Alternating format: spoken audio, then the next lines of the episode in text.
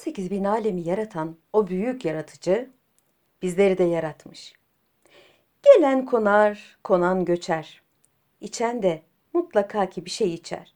Kiminin içtiği badeden, kimininki kaseden. Nasipten ötesi de olmaz. Nasibimizde neyse o kaseden içelim biz. Kuru davalardan vazgeçelim. Öyle ki zerre kötülük bulaşmasın tüyümüze, alnımıza. Yolumuza bakalım. Ne felekten şikayet edelim, ne dilden, dilekten geçelim. Eğer maksut kıssadan hisse ise bir güneş hikayesi rivayet edelim. Evvel zaman içinde bir memleketin birinde bir hükümdar varmış. Hükümdar ama ne hükümdar. Allah ona devlet üstüne devlet vermiş, üstüne bir de kız evlat vermiş. Kız evlat ne demek bilirsiniz. Kız evlat evin şanıdır. Evin direğidir. Kız giderse direk düşer. Kız sağlam bir yere gelin giderse yükselir de yükselir. Hükümdar gayet iyiymiş. Kızıyla, eşiyle çok da mutluymuş. Bir de kölesi varmış. Kızıyla aynı yaşlarda oynar dururlarmış. Sarayın bahçesinde, avlusunda, sağda, solda. Padişah da pek merak, meraklıymış. Tebdili kıyafet yapmaya. Yine bir gün tebdili kıyafet edip vezirini de almış, yollara düşmüş. Az gitmişler, uz gitmişler. Sağdan, soldan geçmişler. Konmuşlar, göçmüşler, yemişler, içmişler. Kimi zaman sevdiklerinden vazgeçmişler. Gelmişler bir gölün kenarına. Bir bakmışlar ki gölün kenarında ihtiyar bir adam, yüzü kırış kırış, sakalı iki karış, iki tane taşı birbirine bağlayıp bağlayıp göle atıyor. Bir siyah, bir beyaz taşı bağlamış birbirine, atıvermiş göle. Padişah sormuş. Ey demiş, derviş mi diyeyim sana, deli mi diyeyim, ne yapıyorsun hele bir söyle. Böyle deyince gülmüş. Derviş desen de olur, deli desen de olur. Ama demiş ben kaderleri birbirine yazarım. Nasıl yani demiş. Az önce demiş padişahın kızına kölesi zenci olan Ali'yi yazdım. Nasıl demiş. Gerçekten mi? Evet demiş gerçekten. Ben demiş hep bunu yapıyorum. Bak şimdi, şimdi de demiş vezirin kızını küçük vezirin oğluna birleştirdim, atıyorum göle demiş. İki tane beyaz taşı birbirine bağlayıp atıvermiş. Vezir sevinmiş ama padişahın içine küçücük bir kurt düşmüş. En kötüsü de odur biliyor musunuz? O küçücük kurt sizi yer durur. Saraya gitmişler. Padişahın içindeki kurt büyümüş. Önce solucan kadar olmuş, sonra küçük yavru yılan kadar olmuş. Padişah artık uykularını kaçırmış. Ya kızlı gerçekten kölesi Ali ile yuva kurarsa diye. O kadar büyük ızdırap çekmiş ki bu düşünceden ne yapacağını bilememiş. El kadar çocuk. Boğdurtamaz. Kellesini vurdurtamaz. Kızının en yakın arkadaşı kızının gözünde de kötü olamaz. Günlerce düşünmüş ne yapayım ne edeyim diye. Sonra bir gün aklına bir fikir gelmiş. Almış o özel mürekkebi, divite batırmış, bir mektup yazmış. Mektubu hemen bir zarfın içerisine koymuş. Çabuk demiş bana Ali'yi çağırın. Ali koşa koşa gelmiş. 7-8 yaşlarında zenci küçücük bir kara çocuk. Ali demiş, seni severim bilirsin. Bu görevi demiş sadece sana verebilirim. Ali şaşırmış. Nasıl bir görev efendim demiş. Alacaksın demiş bu zarfı, götürüp sahibine vereceksin. Ali almış hemen zarfı, koşa koşa dışarıya doğru çıkmış. Zarfın üzerine bir bakmış. Padişah'tan güneşe mektup. Zarfın üzerinde böyle yazıyormuş. Ali kendisinin yanına konulan o 40 günlük yiyecekleri almış. Atın üstüne de binmiş. O köy senin, bu dağ benim, şu tepe senin gezip durmaya başlamış.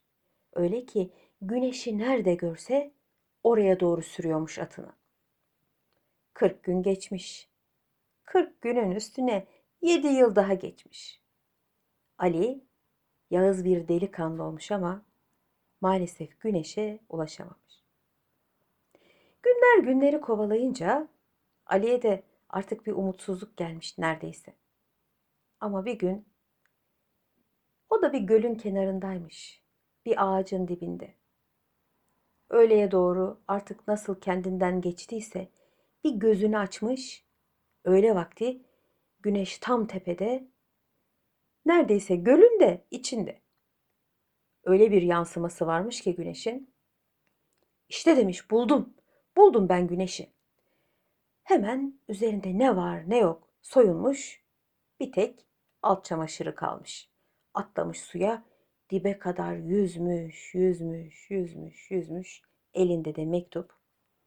Dibe vardığı zaman bir bakmış bir hazine sandı. Ikılaya, sıkılaya, zorlaya çıkartmış o sandığı dışarıya. Sandığı açmaya çalışmış. Sandık açılmış. İçinden bir zarf çıkmış ve gerçekten de bir hazine. Zarfın üzerinde şöyle yazıyormuş. Güneşten padişaha cevap. Almış zarfı, koynuna koyacak olmuş ama bir bakmış ki ten rengi değişmiş. Zenci Ali gitmiş. Yerine karlar kadar beyaz başka bir Ali gelmiş. Fakat iç çamaşırının olduğu yer olduğu gibi siyah kalmış.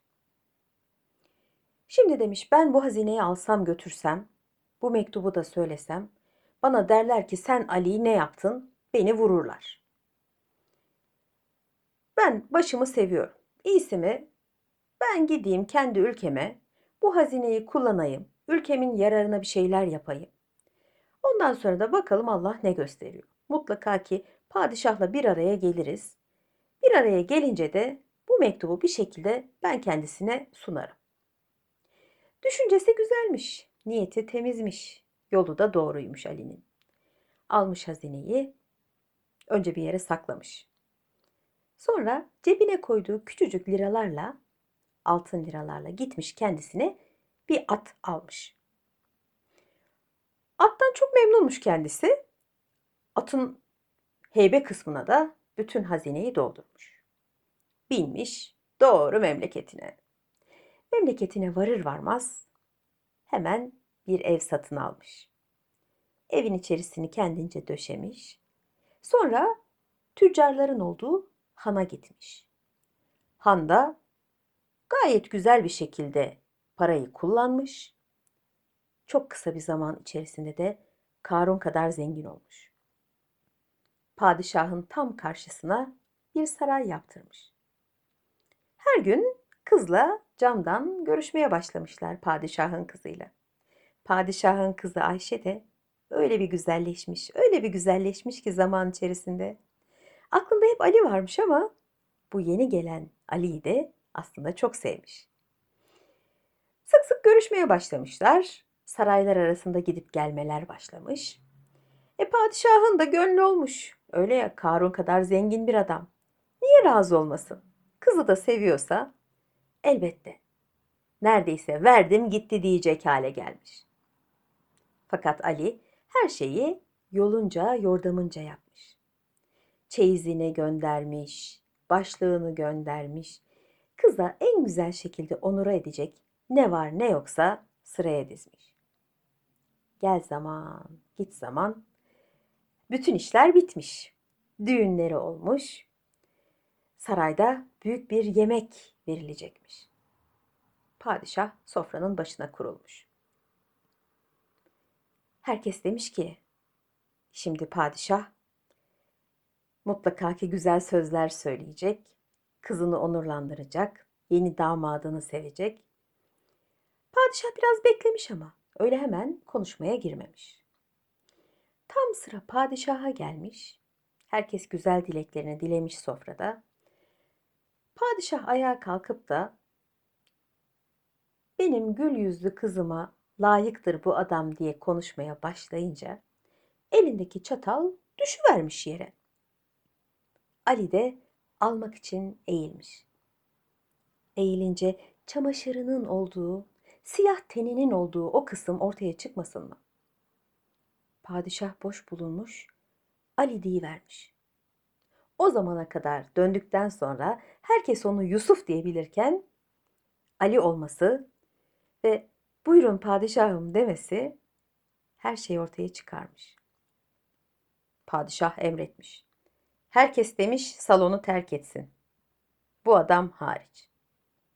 Kızı gözyaşlarını sile sile salondan çıkmış. Herkes de kızla birlikte çıkmış. Ama Ali padişahın emri üzerine kalmış onun yanında. Anlat bakalım demiş. Sen kimsin? Gerçekten Ali misin? Ali de bütün hikayeyi eksiksiz anlatmış. Üstüne ne bir koymuş ne iki. Her şey yerinde ve güzelce anlatınca padişah demiş ki mektup nerede? Efendim demiş sarayımda. Git getir. Koşa koşa gitmiş Ali.